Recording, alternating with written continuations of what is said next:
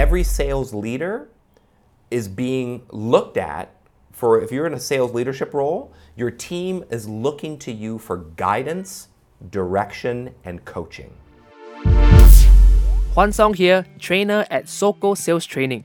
And today on the podcast, we discuss sales leadership and what it takes to effectively manage a sales team. Tom Abbott had a chat with Elizabeth Frederick from Criteria for Success about leadership and management, and I'm stepping in to ask her questions. By the way, for all the sales leaders out there, we have a brand new Management Mastery course for you, where we cover the essentials of managing and leading teams during this time. Visit Soco Academy dot com for more information, and the link is in the show notes. Enjoy the episode. Thank you so much. It's a real thrill to be here. I am looking forward to talking uh, all things sales leadership. Where did you develop this passion for sales? Yeah, well, thanks for that. I mean, that's that's a great question. Uh, wow, where do I start?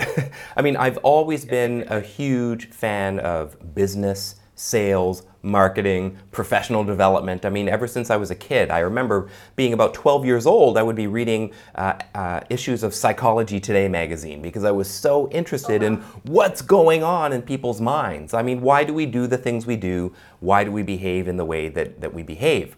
So I would read all these, you know, uh, personal development articles, these professional development articles, and I was just passionate about it. And then as I was going through school, then I started to gravitate towards these types of courses, whether it was psychology, sociology, political science. I mean, all of the, the these types of, you know, humanities types courses. I was always interested in people stuff.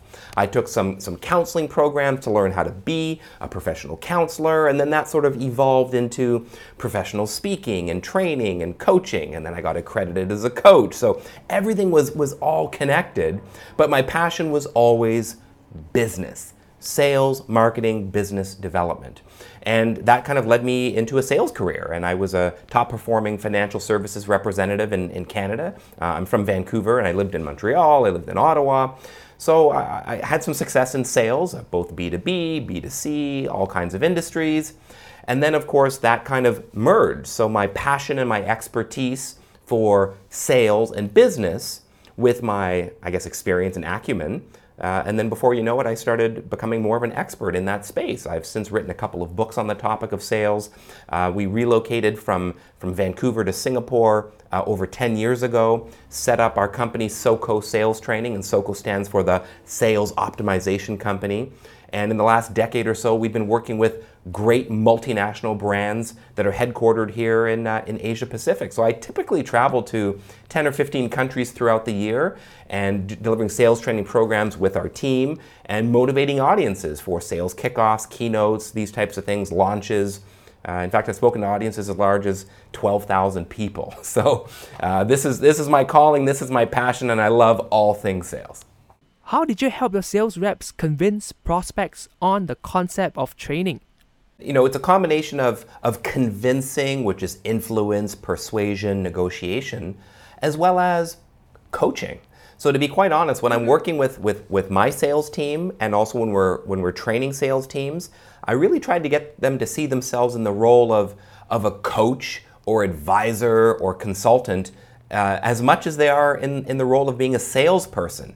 Because at the end of the day, I honestly believe that you can't, and I will say this again, you cannot make someone buy something they don't think they need or want. And if you do that, what you're doing is you're actually, you know, coercing them or putting some unnecessary mm-hmm. pressure on them. And look, you might close a, a, a deal today, but you certainly won't have a satisfied, happy customer, and you certainly won't have them coming back for more, let alone referring new business to you. So at the end of the day, it's really about kind of coaching them and helping them uncover what are the biggest challenges they're facing, what are some things that they've tried in the past to overcome it, what's worked, what hasn't worked, and what could they try next. And if by presenting your offering, that's consistent with what they're looking to achieve in terms of their goals, well, now you've got yourself a great fit. What are some of the best practices for building a foundation for sales leadership within an organization? Well, I think the foundation, I mean, it really starts with uh, knowing the distinction between leadership and management. Okay, I think that that's that's a big thing, and and we tend to use those words synonymously. So you hear this quite often, and in fact, when we're doing programs, we have a program called Management Mastery, and and it's geared towards sales leaders, sales managers, and aspiring leaders and managers. You know, people that are being groomed for those positions. Uh, but at the end of the day, those are two really, if you want to unpack it, they're two very, very different things. And I've had some debates with people about that, and they kind of clump it all in together. But but in my experience, uh, a leader, okay, a leader, and you think about political leaders, global leaders, religious leaders, spiritual leaders, corporate leaders, a leader needs to have the ability to inspire people, really. Mm. So a leader has to be able to inspire people. A leader has to be able to move people to take some sort of action. That's that's leading, right? And in, in a perfect world, they're leading from the front. I mean, they're they're they're there. They're they're they're in the trenches. They're doing something. They're mm-hmm. they're walking the talk. They're a role model, right? So that's, to me, that's leadership. And part of that is having vision. So leaders have vision. Leaders have a strategy, a game mm-hmm. plan. All right, they have this big picture. Uh, mission or vision that they would like the organization to to follow, or uh, a vision of how the world should be. So they're they're visionaries. That, to me, that's leadership. Now, a manager, when you think about it, now I've gone from leader to manager, and I could tell my tone probably went down a little bit. I'm like, I'm a manager. And there's nothing at all wrong with being a manager, but let's face it, managers manage the process. They manage things. So they're about execution more than strategy. I mean, let's be honest. Most sales leaders on this session here that are listening are not responsible for setting the strategic course for the organization. Really. Most of them are responsible for managing their sales staff, making sure that their staff do what needs to be done, follow the S O Ps, hit the K P Is. That's management, and that's a super important role. We need people to manage that process. But it's really around managing people, managing processes, as opposed to setting the strategic direction. What markets do we need to go into?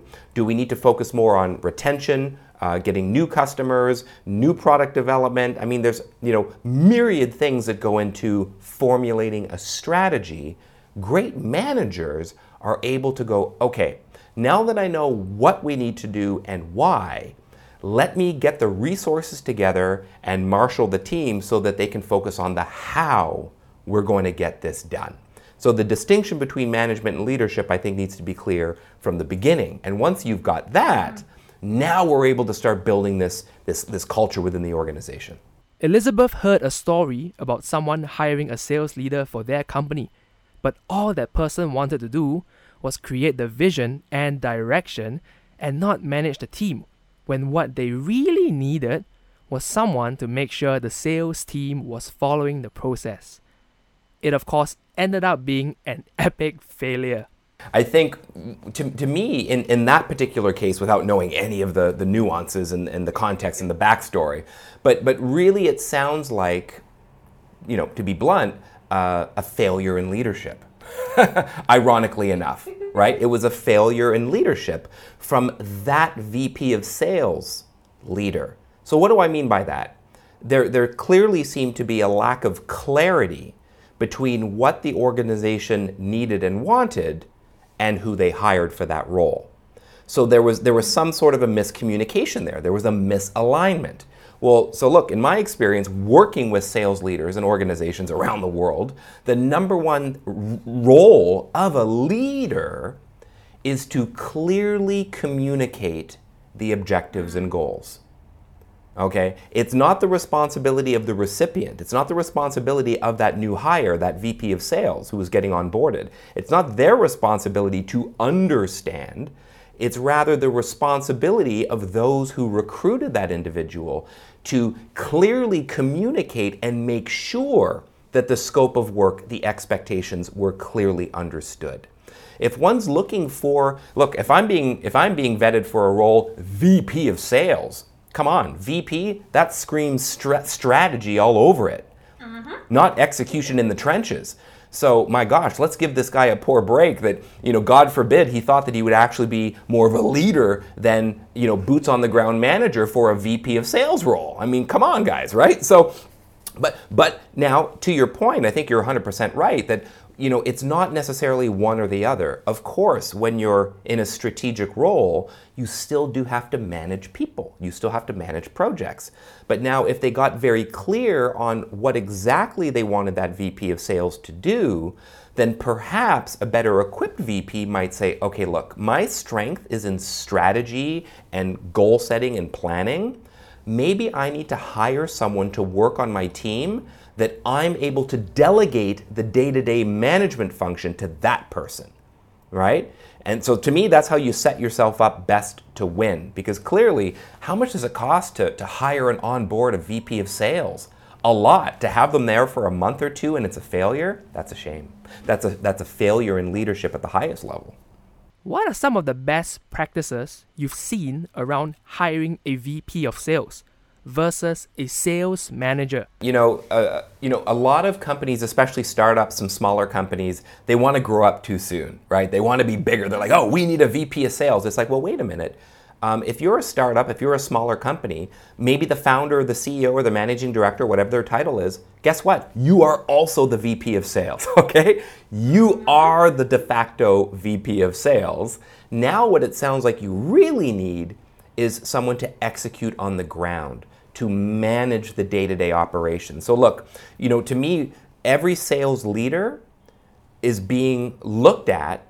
For if you're in a sales leadership role, your team is looking to you for guidance, direction, and coaching, all right? Those are the three things that a team needs from any sales leader: guidance, direction, and coaching. And there's one thing that they absolutely must do to become a great sales coach for their team is to become a visionary. I mean, what's your vision for the department or the organization? What are your objectives as far as sales volume, sales revenue, profitability, return on investment, market penetration, market share, et cetera, et cetera? You need to be very specific and set some guidelines and deadlines. That is sales leadership. With all of these sales tools and technology available today, we're seeing teams with huge tech stacks, but the team doesn't know how to use it. So money is wasted and the wrong information is still going out. What are your thoughts on this? Well, I mean, that's that's a wonderful question. And I think, you know, now more, more than ever, so in this particular period that we're going through right now, the tech stack for sales reps has uh, has grown, right? It's grown and, and it's changed. And and to be quite honest, I mean, you and I were, were chatting uh, off camera. I mean, it's it's not going to change anytime soon. I've been telling people, mm-hmm. do not, do not try to, to get through this in the short term and try to, you know, survive the short term. You need to be thinking about how can we succeed in the long term. I mean, how do we set up our organizations to, to, to win in the long term? So to your question about the, the, the tech stack, so there's a few things that, that any sales organization needs. Uh, for example, make sure that you're using LinkedIn as a minimum, right? So sales teams need to be using, you know, social media platforms. If you're in B two B sales in particular, make sure that your team is very active on LinkedIn and using it for prospecting, for, for researching customers, and, and for nurturing leads for those that aren't yet ready to buy. So LinkedIn is part of that stack. Uh, Slack, for example, for communicating and sharing and collaborating with your team. So Slack is a wonderful platform that we use, and you can set up all these different channels uh, based on certain topics, and you invite the right people to the right channels. It's a wonderful tool. So I love Slack. So teams need to be good at LinkedIn. They need to be great at, at Slack. Using uh, mobile messaging apps like WhatsApp, for example, is really great for sending quick messages, either voice recordings or video recordings um, uh, to your prospects and customers. So you've got to be great on WhatsApp or, or, or, or LINE or WeChat or Telegram. I mean, these are some really popular uh, mobile messaging apps in our part of the world here in, in APAC. Uh, Calendly, for example, for scheduling meetings with people. So you've got to be familiar with how to use that tool and setting up different calendars with different criteria and blocking off dates and sending out reminders and all of this. That is really great for uh, reducing and, you know, eliminating The, the, the constant back and forth between you and your prospects and customers to try to book a time. I mean, so much time is wasted. If you can make it easy for a customer to say, hey, how about tomorrow at ten? Or if you want to find a better time, just click the link here. Boom, done. So Calendly is great. Uh, now more than ever, using platforms like Zoom, uh, GoToMeeting, uh, BlueJeans, uh, Microsoft Teams. So using these types of online platforms for online meetings. You've got to be super comfortable on video now. Uh, Google Docs or Dropbox for document delivery and collaboration, so sharing files. You've got to have uh, you've got to have that set up and be comfortable with finding things and sharing things. And then finally, I would say, you know, uh, last but not least, your C R M, right? Your customer relationship management. I was wondering when that was going to come in. Well, I saved the best for last. So, you know, your C R M. So whether you're using Salesforce or Zoho or or uh, any, you know, any Microsoft Dynamics, whatever you're using, make sure you're using it. And people ask me all the time, hey, Tom, what's the best C R M platform? I say, good question. The answer is the one that your team actually uses.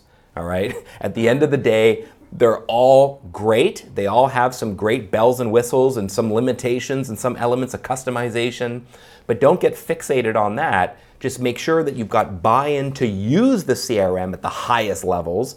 Show your reps how they actually can save time and close more deals faster by entering uh, their notes in there and, and next follow-up action items and, and setting reminders and tasks and staying on top of things. So, my God, from, from social media to Slack to WhatsApp to Calendly to Zoom to Google Docs and C R Ms, that's a really huge technology stack for reps to have to be proficient in. So times have changed. It's rarely the tool. I mean, so that's what I was talking about around the C R M platform. It's not a problem with the tool. The tools are there. The problem's not the, the, the tool. The problem is the people. It's always us humans that tend to mess everything up. We're either not using something or we're not using it properly or we're using the wrong one. So it's, again, it comes down to a um, a failure in, in communication at, at, at every level. And and it's always surprising at how, you know, a lot of us get it wrong. But, you know, look, it, it just comes down to a few very simple things. And this is at the at the highest levels. And and I I, I, I mentioned this, you know, uh, a, a couple minutes ago. So really it's about getting clarity. Start from there. So a leader needs to think about, what, how will I be held accountable at the end of the day? So I'm putting myself in the shoes of that poor V P of sales, right? So for that V P of sales and for any sales leaders and managers on this, you know, listening in right now, it's about how will I be appraised at the end of the quarter, at the end of the year? What is that criteria by which I will be measured? All right, that, that's, that's where it all starts. So have a, have a conversation with your boss, with your leader, with your manager around, you know, hey boss, how will I know that I'm doing a good job? Just a very simple question. How will I know tangibly that I'm doing a good job? So here are some examples of how you would know you're doing a good job. Uh, has revenue gone up? Okay, so so set some revenue goals, set some revenue targets. Now those revenue targets need to be broken down. It's not just, okay, we want to increase by X amount, but it could be increased by X amount by product. So are there certain products that strategically you want to focus on versus others? Are there certain markets that you want to go into more than others? So man, this is where strategy comes in, and this is how it's different from a manager who makes sure that these things are happening, but they're not necessarily responsible for what is the strategic direction for this organization. And that's got to happen at the highest levels. What does the C E O want to do? Absolutely. Are we going into a new country? Are we going into a new um, a new market, a new vertical? Are we bringing a, a new product to market to existing customers and or new customers? So to me, it's just about having crystal clarity around what are the revenue goals? Um, what are the sales volume goals? So maybe you're less interested in revenue and more interested in Um, getting our product out to market, right? Maybe that's your strategy for this year or this quarter. And it's just like, no, we just need X number of users on this platform, or we just need to get, you know, X number of products in the hands of consumers, right? Or we just, we're looking for logos right now. So client acquisition, new logos, that's our goal. And I don't care, you know, what it costs to get them. I want those people in our portfolio. Maybe that's your strategy.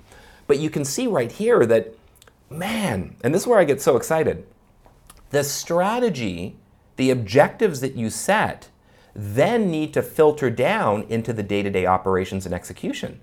Right? So that the, the left hand knows what the right hand's doing. Uh, do you have goals around profitability? So maybe it's not about, you know, revenue per se, or, or pro- but it's like, hey, some products have a higher margin than others. So for this quarter or this year or this half year, uh, let's focus on product X versus Y because it's more profitable. So there's just a number of things that you could do. Okay, market penetration, um, uh, all these kind of things. So to me, the, the, these are the objective criteria.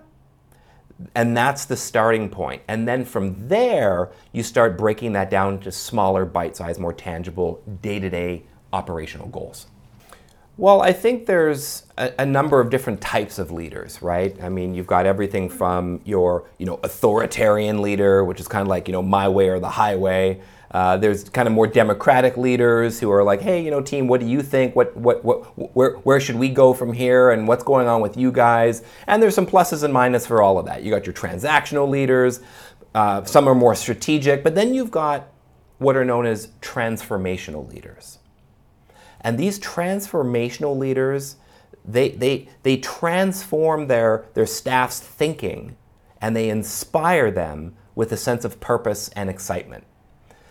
Now more than ever, we need transformational leaders. We need sales leaders that are able to motivate, inspire, uplift, Uh, appease, console, right? We need leaders that are able to, to make people feel good right now, okay? We can't have leaders that are like, hey, you know, uh, it's my way or the highway. These are the numbers. You know, if you hit them, great. If you don't, you're out. I mean, there has to be some sensitivity, whether it's quota relief and what does that look like, okay? I'm not, you know, I'm not saying drop it down to, to nothing indefinitely, but what does quota relief look like, for example?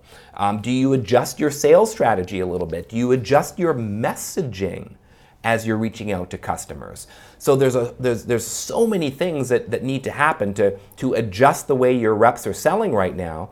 And for me, it comes right from the top.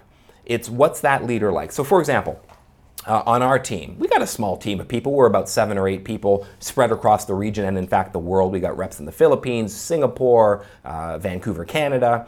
Uh, we always we're always collaborating on Slack, and then we we're always having Zoom calls. Like every day, we're touching base and making sure that I'm accessible, that I can be reached. All right. So as the director of the company, I can be reached.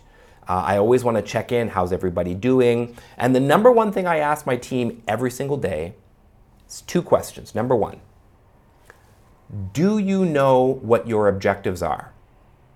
Okay, do you know what you're supposed to do? All right, what are the top three things you're focusing on today? Do you know what your objectives are? So that's number one. And then number two, do you have the resources to meet those objectives? Do you have everything you need to meet those objectives? If you do, and you told me that you do, it's on you, all right? Have at it, go for it.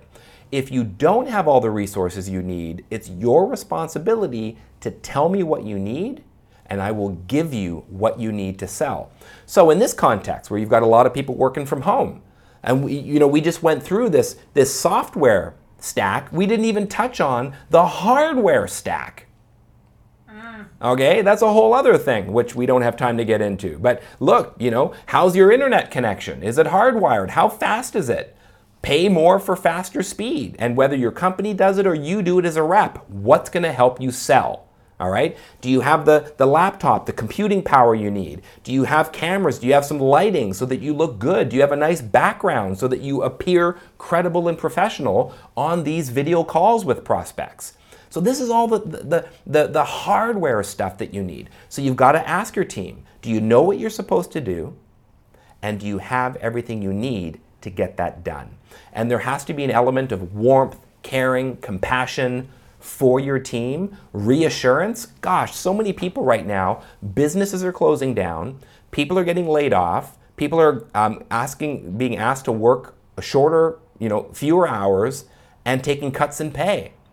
I can tell you, and I'm super grateful that with our team, even through all of this nonsense, and we had a hard February, I'll tell you that right now, but we we we we never we never had to lay anybody off. No one got laid off. No one got fired. No one was asked to work less hours. No one's taken less pay. We are busier than ever. We started having a nice recovery in April. April was almost uh, back to where we were before the situation. May was better than that, and June, we've already exceeded our our May revenue, and we're only, you know, at the date of this recording here, we're the twenty-third or twenty-fourth June. So we're we're back to crushing it, and I'm very excited, and we've had to do a lot of things. But that that that comes down to really good leadership and reassuring your team that, hey, we're all in this together, we're not going anywhere, and let's let's all, like we told everyone, look, you're all in sales right now, okay? Each and every one of you, I don't care what your role is, you're now supporting the sales team because revenue is number one. So that was a strategic decision that we made, and it, and it paid off for us. So you got to be a transformational leader, rally your troops, get them inspired, get them feeling hopeful, hopeful that we're going to get out of this together. I hope that helps. And thanks so much, everyone, and happy leadership. If you want to go deep into implementing social selling, we have a brand new social selling course coming out shortly on our e-learning platform, SoCo Academy. Check the link in the show notes for more details about the course.